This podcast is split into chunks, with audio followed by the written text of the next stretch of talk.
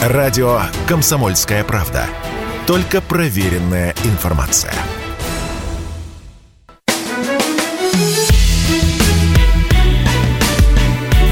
Бофт знает. Здравствуйте, дорогие друзья! Вы слушаете радио «Комсомольская правда». И правильно делаете, потому что в ближайший час вместе с нами известный политолог, экономист Георгий Бов. Здравствуйте, Георгий Георгиевич. Здравствуйте, Алексей. Да, здравствуйте. Действительно, у микрофона Алексей Иванов. Сегодня не Иван Панкин, но это такая временная замена, скажем так. Ну, давайте начнем с а, общих вопросов. А, есть ли у вас, уважаемый Георгий Георгиевич, ощущение того, что вот наступило некое такое летнее затишье в информационной повестке? Или, напротив, а, ощущение у вас такое, что происходят какие-то очень важные, где-то даже исторические события, но в силу их масштаба, грандиозности мы просто не можем их сразу оценить? Прямо сейчас. Ну, нет, нет, у меня нет ощущения э, летней расслабленности. Во-первых, продолжаются военные действия на Украине, и оттуда каждый день приходят новости. Там нету э, таких сильных подвижек э, по линии фронта. Э, вот, идут э, такие затяжные бои, как можно понять. Э, и, в общем, все это дело затягивается, но, тем не менее, напряжение не спадает. Э, ну и помимо этого против э, России открыт другой фронт, второй фронт, она воюет на два фронта. Э, второй фронт экономический, это экономические санкции, которые, новости о которых поступают э, ну, буквально каждый день, тут тоже не заскучаешь. Поэтому все время появляются новые вводные, которые определяют, как дальше будет функционировать российская экономика. Эти новые вводные пока, к сожалению, каждый день только ухудшаются, а улучшений я пока ни одного не видел. Как-то вы скептично настроены. У меня такое ощущение, что к седьмому пакету санкций мы уже немножко попривыкли, да, вот к тому, что сегодня там вот ну, Британия не... опять вела какие-то против нас санкции, запретила поставлять фунты стерлингов в Россию. Ну, мы не знаем, э, как, как будет в полном виде выглядеть седьмой пакет санкций. Э, я так понимаю, что его подготовка, разработка только началась. Там э, озвучивались всякие разные э, предложения.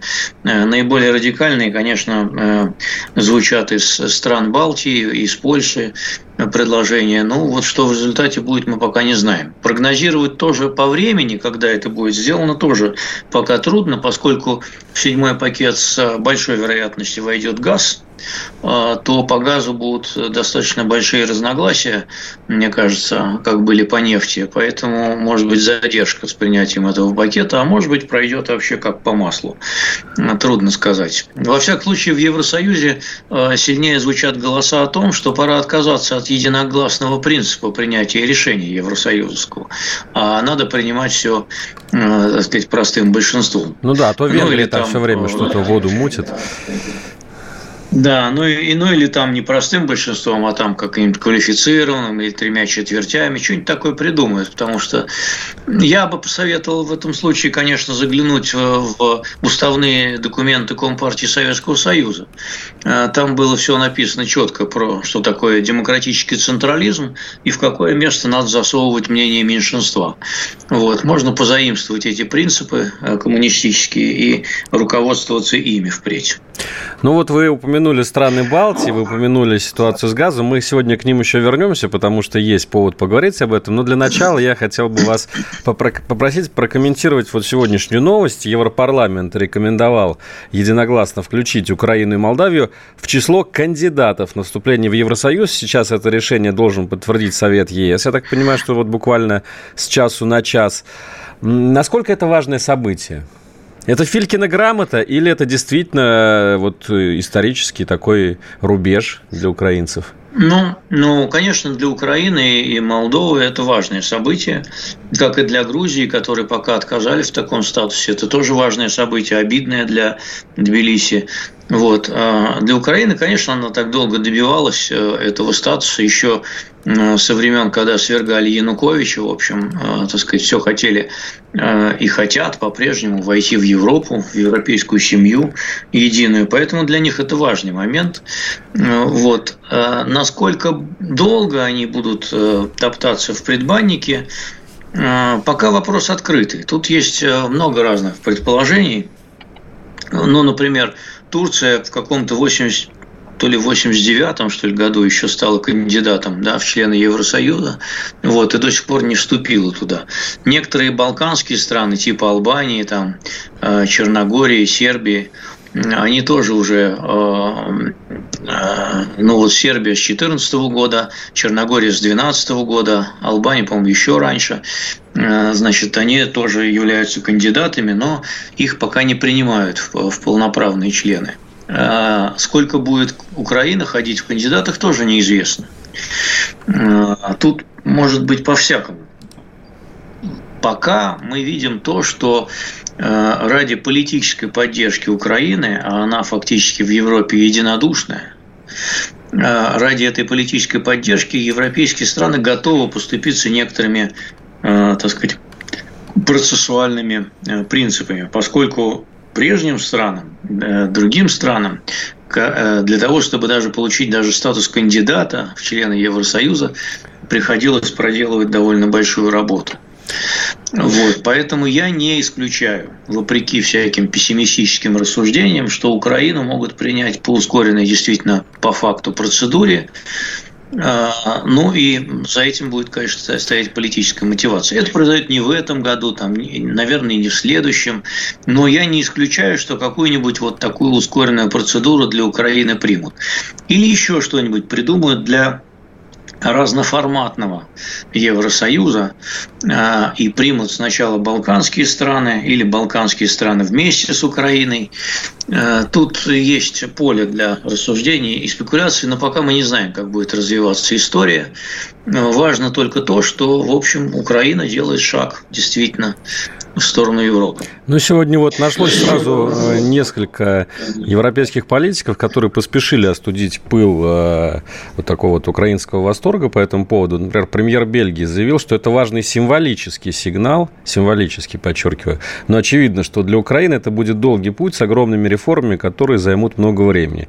Премьер Албании сказал следующее. Северная Македония имеет статус кандидата на протяжении 17 лет, если не ошибаюсь. Албания уже 8 лет. Так что добро пожаловать в клуб Украина. Ну вот есть все-таки такое ощущение, что э, европейцам, ну, ю, ю, Брюсселю, там, а, Парижу, Берлину ничего не стоит вот э, дать эту медальку Украине э, кандидатство в ЕС. Никаких обязанностей дополнительных на эти страны это не возлагает. Ну вот, а украинцы порадуются. Ну, это не совсем так. Э, это не совсем так. Конечно, обязанностей э, вы правы, никаких не возлагает. И никто никому ничего не обязан. Скорее, Украина будет обязана э, выполнять определенные процедуры, проводить определенные реформы. Судебную реформу. Ну, там, там у них чуть ли, чуть ли не 12 треков, извиняюсь за это не русское слово, э, по которым надо вот пройти как квест такой, э, и э, потом выйти на уже, так сказать, то, чтобы тебя признали соответствующим критериям Евросоюза. Вот. Все дело в том, что, конечно, в прохождении этих реформ вот раз Евросоюз э, принял их кандидаты, Европа, конечно, будет помогать Украине. И это будут всякие программы помощи, значит, консультации, э, в том числе будет финансовая помощь. Ее подключат к каким-то программам, они не очень такие, конечно, существенные и большие, но тем не менее, э, вот э, это будет все-таки не то, что вот Украина одна будет париться там и э, вкладывать свои деньги, которых у нее все равно нет, а, а все-таки Европа будет в чем-то помогать. Тем более, что это же политический проект. Это же не просто так, понимаете? Если бы Украина э, там, вот, например, находилась сейчас в той ситуации, в которой она находилась 20 февраля или 23 февраля нынешнего года, то, наверное, ее бы не приняли в кандидаты. Это ведь в результате, так сказать, вот того, что она вступила войну с Россией э, получилось такое политическое решение, но сугубо политическое. И действительно символическое, действительно речь идет о политической поддержке. Но раз оно политическое решение принято, значит, они его будут тянуть дальше. Георгий Георгиевич, ну что же говорить, если Финляндия и Швеция в НАТО не могут вступить, вот у них там, даже у них нашлись такие противоречия неразрешимые, что сейчас э, президент Финляндии Нинистю сказал, что мы не знаем, когда это решение будет делать. Ну, а, а, а говорить о вступлении Украины в Евросоюз сейчас, мне кажется... Нет, ну никто, никто не говорит, что Украина вступит в Евросоюз, конечно. Э, вот в этом году или в следующем году. Э, может, она еще и 10 лет не вступит. Я говорю о том, что все-таки э, за ней будут присматривать. Ее берут под свое крыло, под кураторство, вот, и все там и политические, и экономические, и, и общественные процессы, они будут под, проходить под кураторством Евросоюза. Э, при этом, конечно, э, политический контекст этого кураторства нам совсем не будет нравиться потому что э, это будет вот как Украина, если ее можно считать проектом антироссии, да, то он такой и продолжится.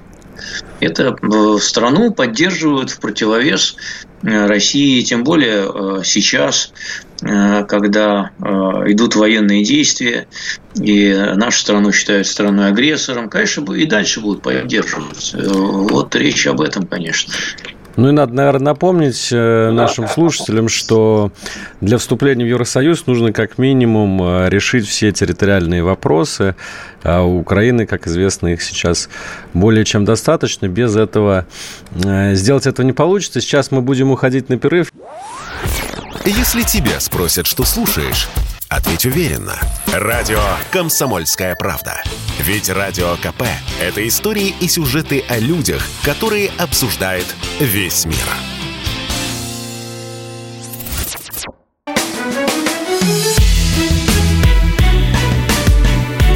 Бофт знает. Итак, друзья, радио «Комсомольская правда», передача «Бов знает» и Георгий Бов собственной персоной. Я, Алексей Иванов, ассистирую сегодня маэстро. Георгий Георгиевич, э, Александр Григорьевич Лукашенко прибыл в Россию с неофициальным визитом. Аж на целых три дня. Вот сейчас в Завидово находится белорусский президент Лукашенко и наш президент Владимир Путин одновременно. У вас э, в такие моменты ну, вот, не, не ёкает сердце, ведь они что-то там обсуждают, что-то сейчас решают, могут... Вот, вот давайте пофантазируем, о чем они сейчас договариваются? Знаете, они так много проводят вместе друг с другом, что э, трудно предположить, что на сей, на сей раз их свело э, в одном месте, в данном случае в Завидово, Э, мы никогда не знаем всех подробностей, да и вот не только, не всех, вообще никаких подробностей, как правило, не знаем переговоров Путина и Лукашенко. Это, э, значит, два политика, которые, наверное, э, самые секретные в мире проводят переговоры. Вот. Иногда, правда, на Э, поверхность прорывается официальная информация о том, что вот, э, ну вот в ходе последней встречи там то, что Белоруссия будет покупать э, за рубли и по, в общем, приемлемым ценам энергоносители, вот эти вопросы, которые давно-давно вызывали споры между двумя президентами, они вроде как сейчас решены. Сейчас что станет акцентом? Я не думаю, что Путин склоняет Лукашенко, чтобы он вступил военные действия на Украине? Не думаю. А, какие-то технические и военные вопросы попутные могут обсуждаться, а, конечно, потому что территория Беларуси используется российской армией в какой-то мере. В какой мы не знаем. И Минобороны нам об этом не сообщает. раз не сообщает, значит, мы не будем гадать, чтобы не нарываться. Вот. И спекуляции на эту тему не будем проводить. Вот. Ну, Посмотрим, что там выплывет после двухдневной их встречи. Самое интересное, что там Я два честно... дня неофициальная часть, а потом э, в субботу, значит, происходит официальная часть. Ну, я, я, не думаю, я не думаю, что мы увидим какие-то сенсации. Я не думаю, что мы увидим сенсации какие-то а, по результатам этой встречи, честно говоря.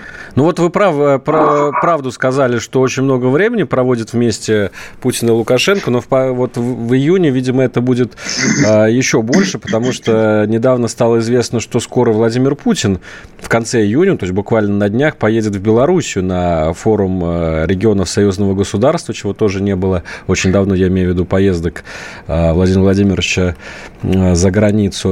Так что, может быть, дело в том, что особо и пообщаться-то не с кем вот после смерти Махатмы Ганди. Вот Александр Григорьевич в качестве такого собеседника пригождается. Ну, это, конечно, сильное сравнение его с Махатмой Ганди. А, вот. Э, ну, вообще, я думаю, что с Александром Григорьевичем, Владимиром Владимировичем иногда бывает сложнее разговаривать, чем с Джо Байденом.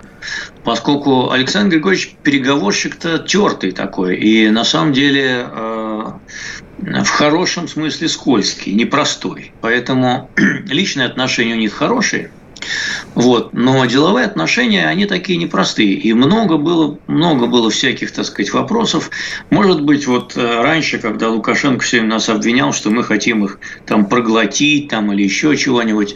Вот. Я думаю, что тогда были все эти острые вопросы с, э, со всяким э, значит, нелегальным, нелегальной контрабандой там, и так далее. Ну, сейчас, я думаю, попроще, потому что мы в одной лодке. И лодка эта находится в штормовом море, если говорить об экономике. А, поэтому, наверное, какие-то вопросы по тому, как вот и что э, делать э, в плане преодоления санкционного давления, наверное, они будут обсуждаться. Ну, знаете, вот вы говорите, Потому лодка в штормовом море. А, может быть, это ковчег, а не лодка? Ну, можно назвать ковчегом, можно назвать кораблем, можно еще как-то Можно назвать, назвать Титаником. А, да?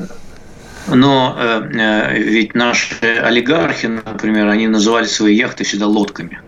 Вот. Э, а это большие корабли были довольно, да? Э, большие. И они там мерились длиной этих э, суден. Вот. Поэтому можно назвать и кораблем, можно лодкой. Ну вот у России и Беларуси, мне кажется, есть еще одна тема сейчас для переговоров, ну я имею в виду на наших верховных властей. Это Литва. Собственно, Литва. С Литвой начались проблемы, такие достаточно серьезные на минувшей неделе. А Литва заблокировала поставки железной дорогой таких критических грузов э, в Калининградскую область. Э, Россия обещала жестко ответить, пока мы достоверно не знаем, о чем идет речь, но, видимо, Беларусь в этом тоже может помочь. Ну, по крайней мере, некоторые горячие головы говорят о том, что нужно пробить коридор из Беларуси до Калининградской области, так называемый Сувалкский коридор, который там 100 километров по территории Литвы проходит. Вот вам такой сценарий развития событий кажется вероятным? Ну, если считать вероятной войну ядерную с НАТО, то и такой сценарий можно предположить. Э, вот Сувалский коридор – это вдоль границы Польши, через Литву, от Беларуси, действительно там 100 километров, но это война с членом НАТО. Вот, и, соответственно, пятая статья э, договора НАТО задействуется. И американцы уже сказали, что они это воспримут как нападение на член НАТО, который, э, так сказать, всю соответствующую систему коллективной безопасности и коллективной защиты приводит в действие. А, я не думаю, что мы сейчас способны воевать с НАТО. А, то есть мы способны воевать и с НАТО, и с США, но необычным вооружением уже. Потому что обычным вооружением мы эту войну, ну, скажем, прямо проиграем. Вот. А э, необычным вооружением, а именно ядерным, вот тогда в этом мы можем воевать. А, так что как-то так. То, что ведь надо помнить, что в НАТО еще и Турция находится. Ну, вот, э, которая тоже вступит в войну. Ну вот в этом я бы не был уверен, потому что у Эрдогана с Путиным, очевидно, свои какие-то там уже взаимоотношения. Эрдоган э, интересами НАТО руководствуется Понимаете, в очередь. можно не, можно вступить, можно вступить по-разному. Можно вступить по-разному. Можно, э, так сказать, э, начать э, атаковать, а можно там что-нибудь заблокировать и, перекрыть проливы. Ну, у турков блокировать. они же хотят зерно получить в конце концов, так что там есть как говорится, у нас управа на Костю Сапрыкина. Но все-таки литовцам же надо как-то отвечать. Ну, вы согласны с этим? Что, ну, вот они сделали явно такой агрессивный шаг. Чем мы можем ответить?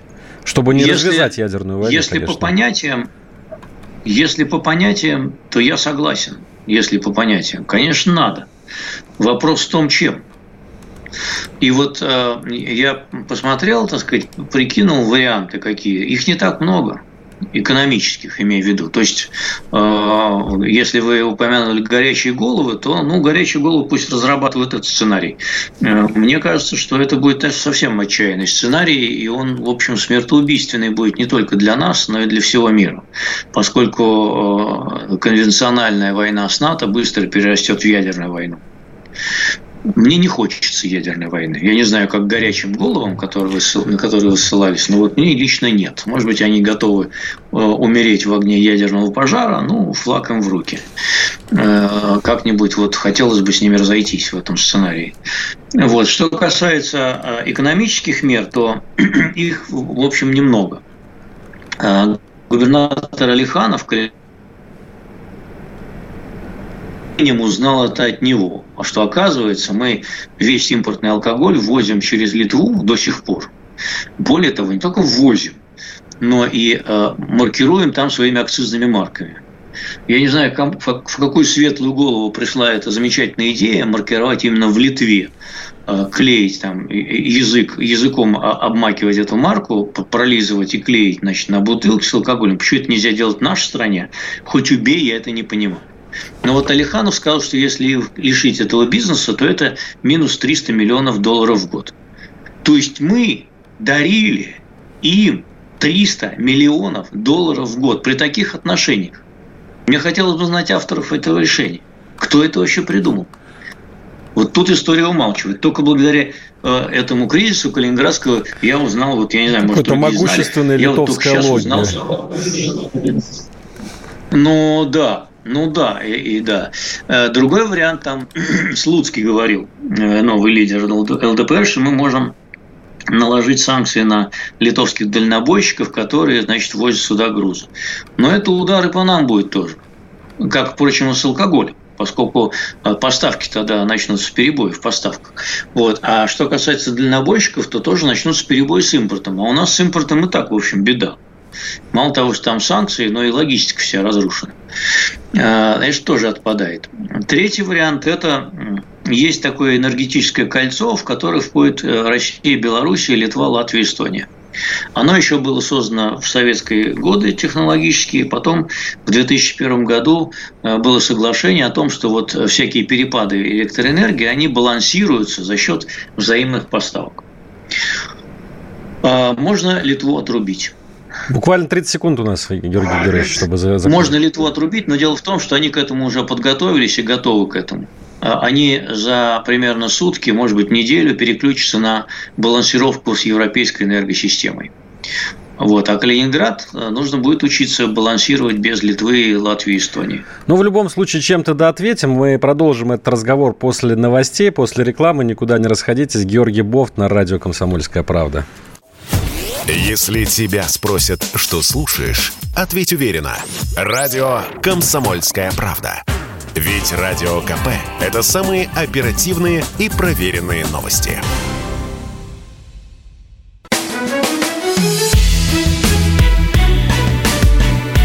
Бофт знает. Георгий Бофт, Алексей Иванов, радио «Комсомольская правда». Всем добрый вечер. А, Георгий Георгиевич, ну у нас э, вот на этой неделе, точнее даже вот буквально сегодня, батл происходит в Телеграме. Вот я, кстати, знаю, что у вас вроде нет канала в Телеграме. Мне кажется, это большое упущение, вас там не хватает. Но есть э, канал у Дмитрия Медведева в, Телеграм, в Телеграме, и он там буквально жжет. Вот жжет каждый день. 557 тысяч подписчиков. Сегодня он э, высказался по поводу лидеров европейских стран. Очевидно, что в Европе не осталось и в помине политических деятелей уровня Гельмута Коля, Жака Ширака или Маргарет Тэтчера. На смену политическому слою людей, которые олицетворяли мощный политический курс иногда целую эпоху, пришла чахлая поросль лиц, которые условно именуют себя технократами. Часть из них вполне квалифицированные специалисты, но не более того, и в этом проблема. Цитата была сейчас из Дмитрия Медведева. Согласны? Ведь правду, правду рубит человек. Э, понимаете, ну посмотрим, сколько Шольц посидит на месте канцлера. Пока ведь э, трудно сказать, э, говорить о его вкладе в историю. Вот. Деголь, ну, Деголь, да, Деголь был, конечно, величиной, серьезный, но и вровень с ним был, кстати, Эйзенхауэр, тоже герой Второй мировой войны, наверное, да, и Кеннеди тоже, который вообще мало правил совершенно. Но просто э, эти масштабность этих фигур, она обнаружилась только после прошествия какого-то времени.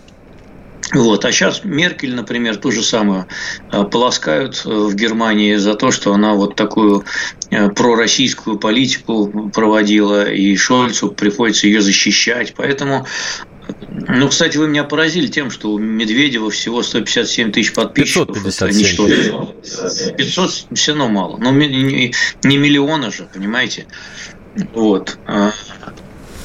Ну... И как-то как-то бледненько, мне кажется, бледненько. Ну, он новичок еще буквально пару ну, месяцев назад человек зарегистрировался. Новичок, да, он новичок. Он новичок во многом. Да, новичок. Он пробует себя сейчас в новом жанре. Вот. Э, ну, вот Галкин уехал, может быть, вместо него будет. Э, посмотрим. Мне кажется, у него иногда хорошо получается, в смысле цитирует сильно, но иногда он как-то э, что-то берега путает, мне кажется, какой-то. Ну, зачем? Вот он все-таки профессорский сын, так сказать, был, когда президентом был в общем, был либералом таким, да.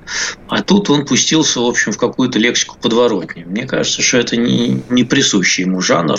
И если он э, немножко скорректирует его, но, впрочем, продолжая жечь, да, и как-то вот э, поработает немножко над лексикой, то, может быть, даже я на него подпишусь. Ну, вы знаете, вот.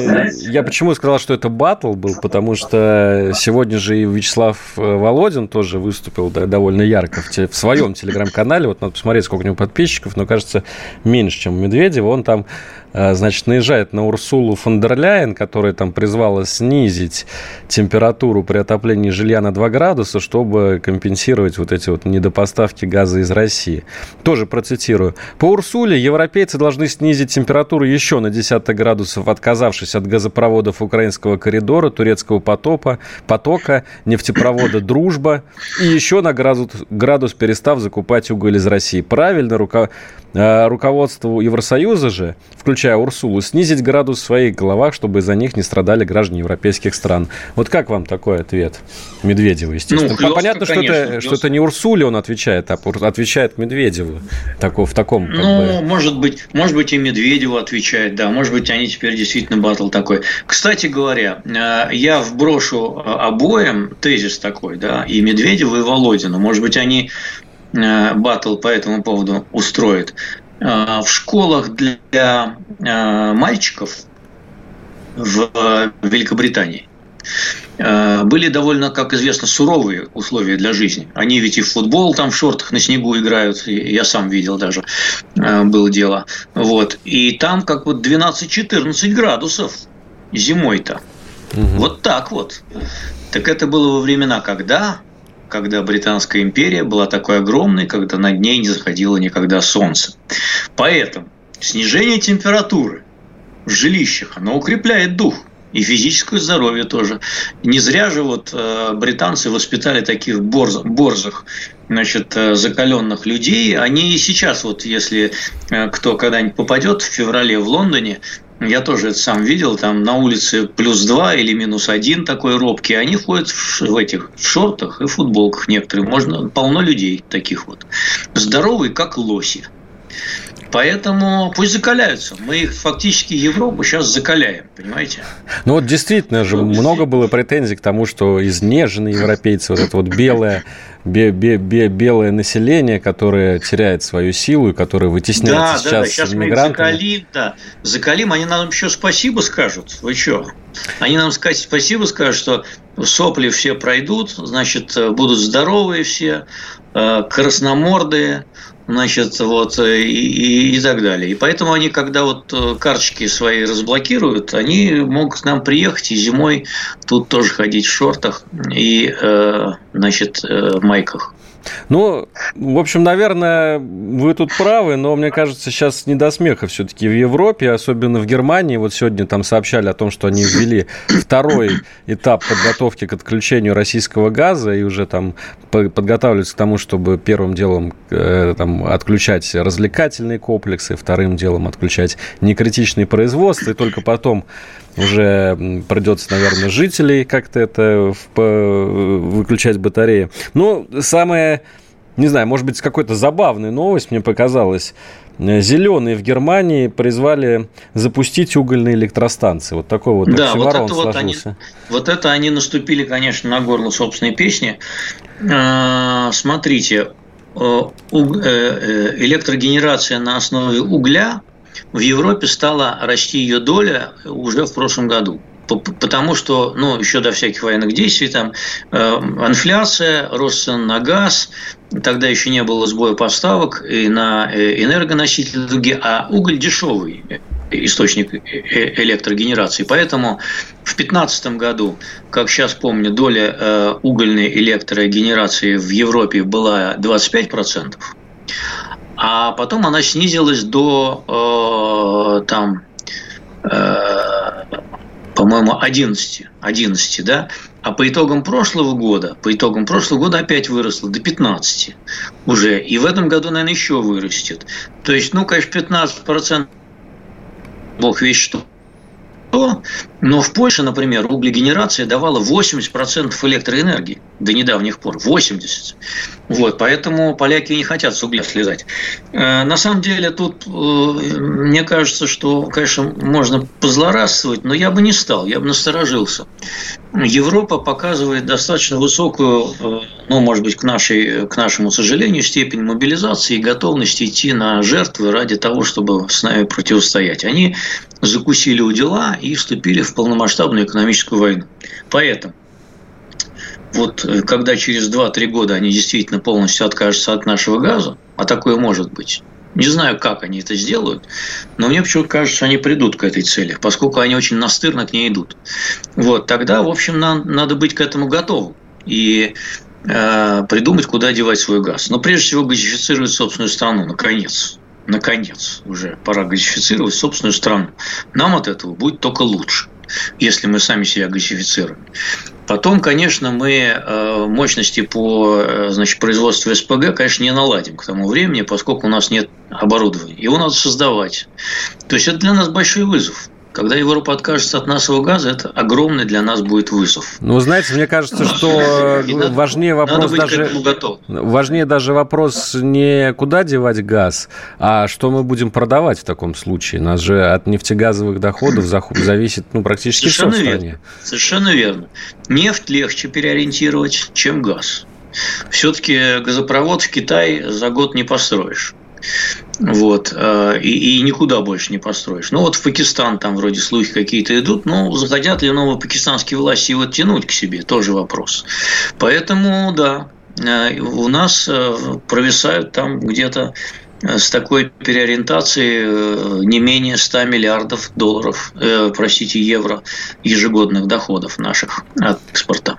Ну вот пока, пока это все, много. Пока все-таки похоже на то, что мы вот наладили какие-то поставки. Особенно Индия в этом плане нам, конечно, помогает. Я вот читал на этой неделе, что в 30 раз. Нефть, ну, нефть, по нефти, да. да, естественно, по нефти. В 30 по раз нефти, да, по нефти. выросли. Так что... По нефти, по нефти легче переориентировать. И, собственно, европейцы поэтому отказались от нашей нефти, потому что это более гибкий рынок. Газовый рынок менее гибкий.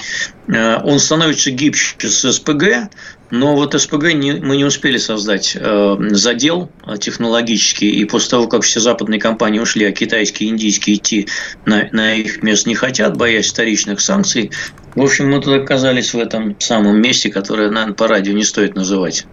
Ну, короткий вопрос, потому что 30 секунд остается. А что же тогда с климатом? Ну, все же говорили, что нельзя ни в коем случае там уголь, а сейчас вот сами европейцы. Получается, в Рале не будет слушайте, никакой катастрофы. Слушайте, когда, когда всерьез, когда всерьез рассматривают сценарий ядерной войны между Россией и Западом, какой к черту климат? Вы что? Какой к черту климат? Уже не до климата, понимаете? Ну Уже вот, э, вот а, в том-то, в том дело удержаться бы на, край, на краю пропасти. А, а после поскольку... нас хоть потоп, да, вот как говорил в свое время Людовик XIV, кажется, или 15, я в них путаюсь. А после да. нас хоть потоп. Сейчас также ведут себя европейцы. Друзья, еще один перерыв э, в эфире. Через пару минут э, Алексей Иванов, Георгий Бофт э, в эфире радио «Комсомольская правда». Радио «Комсомольская правда».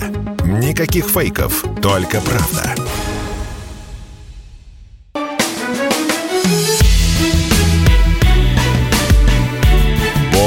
Знает. Ну что, заключительная часть сегодняшней передачи. WhatsApp, Viber, Telegram. Последний шанс задать вопрос Георгию Бофту. Плюс 7 967 200 ровно 9702. Но вопрос задам я. На этой неделе, вот за последние 7 дней, ушли два человека, которые, казалось бы, очень разные. Но что-то их объединяет. Геннадий Бурбулис и Юрий Шатунов. А что их объединяет? Ну, это объединяет, это люди, вот, которые... Уж уходит эпоха в буквальном смысле слова. Люди перестройки, да. люди, да. Э, которые создавали. Один в культурном отношении, вот эта сиротская попса, значит, нашу Россию. Другой в политическом да. отношении, серый кардинал первой ельцинской команды. И вот они э, сейчас уходят. Вот у вас есть какое-то мистическое такое чувство, что э, вот эти ну, люди 89 -го года, они как-то кучно пошли. Уж извините Мне даже а, конечно, это новый жальчик, конечно, он, во-первых, молодой, совсем умер. Вот, и, конечно, это э, вспоминаешь молодость, вот эти песни попсовые такие, довольно примитивные, но они же засели в голове-то, понимаете, до сих пор вот так ключат и... Ох, ну, Что-то вот в них есть такое щемящая были... русская какая-то тоска. Да, да, да, да. Как, как молоды мы были, как верили в себя, как пел другой умерший в прошлом году, значит, тоже э, певец городский. Вот, Бурбулиса я э, несколько раз с ним всего пересекался. Вот, знал я его плохо. Вот, э, не знаю, э, его роль такая довольно двойственная э, в нашей истории была. Мне кажется, что э, хорошо бы, конечно, чтобы рядом с Ельцином оказались еще люди э, более такие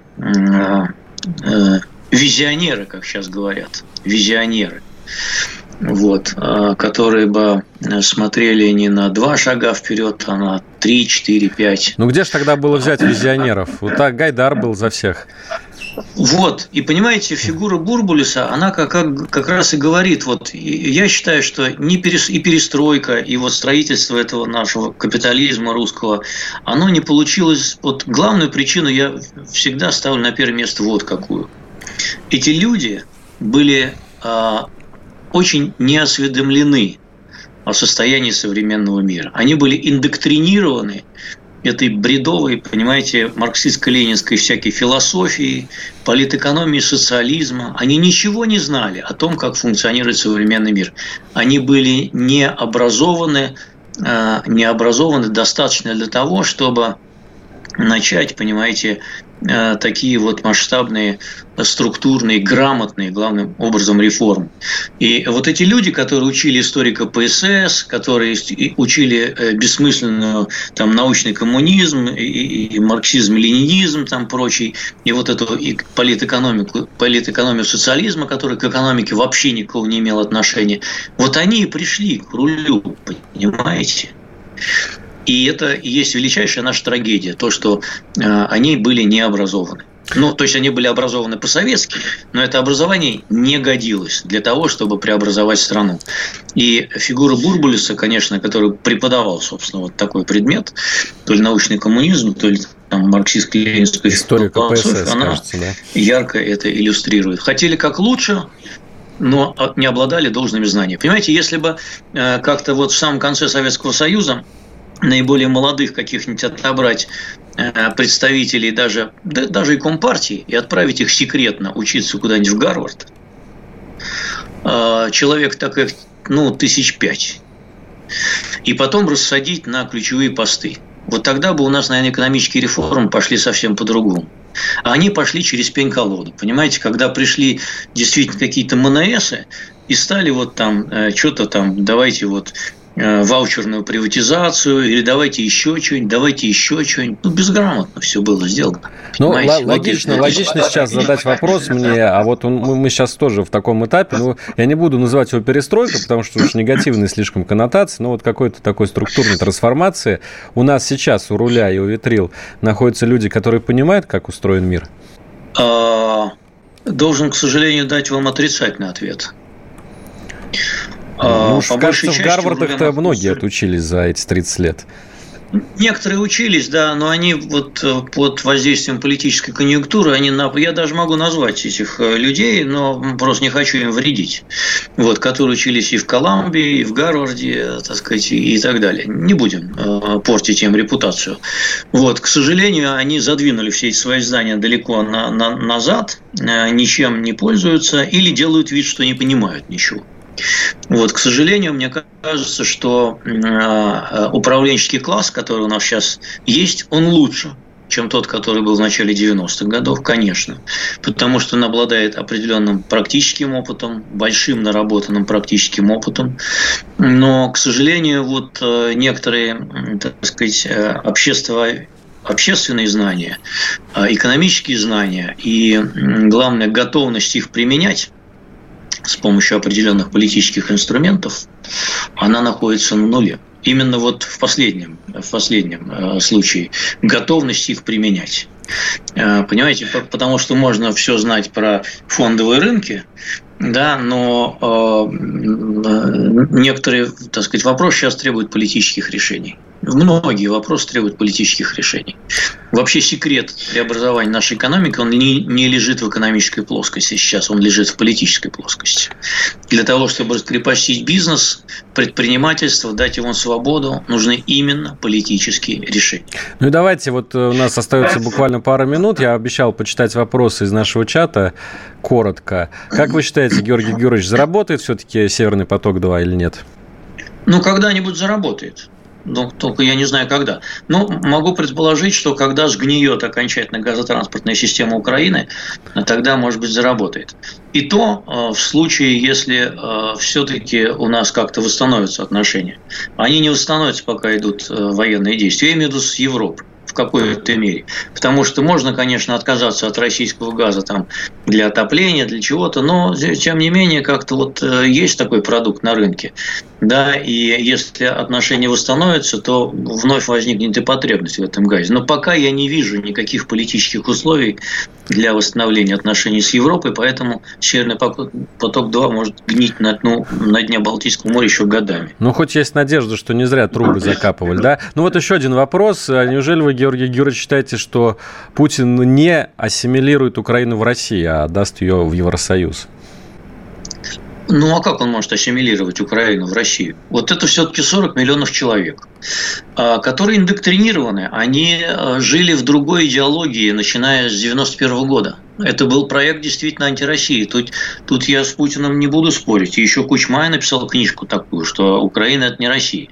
Понимаете, а, интегрировать их, особенно сейчас, вот когда были военные действия, когда и, и, и гибнут в том числе мирные жители. Да? Вы думаете, что нам это забудут? Еще вопрос. Нет? Еще вопрос. Вы думаете, укрепит, это не укрепит наши отношения никак, понимаете? И э, придется долго залечивать эти раны. Еще вопрос из чата. Рубль уже по 50, а, доллар по 53 рубля. Когда это закончится? Ну, имеется в виду укрепление рубля, видимо. Укрепление рубля закончится тогда, когда мы найдем пути для того, чтобы получить какой-то импорт. А пока э, значит, возможностей получать импорт у нас очень мало. Вот, валюта нам нужна для импорта.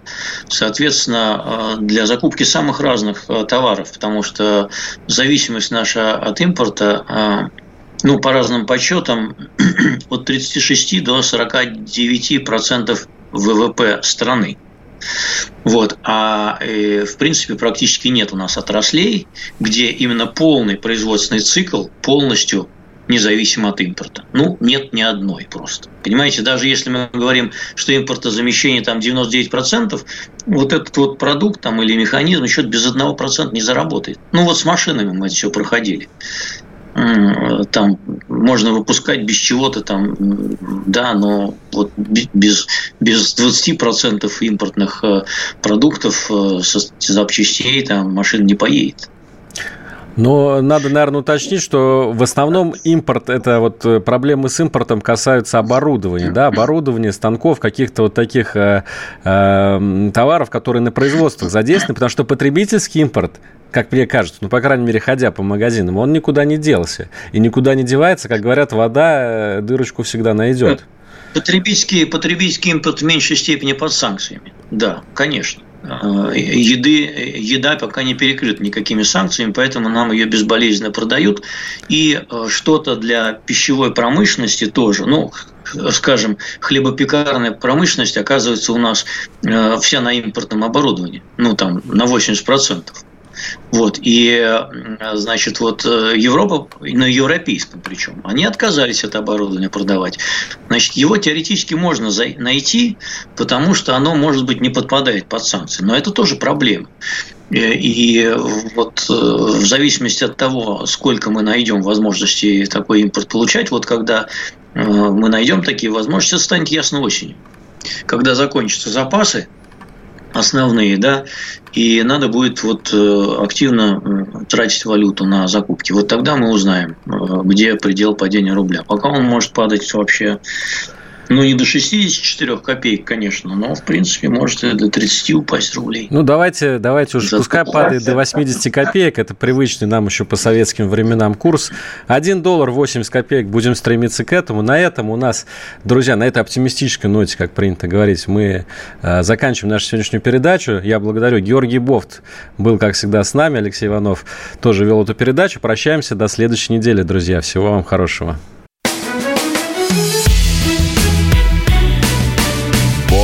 Знает.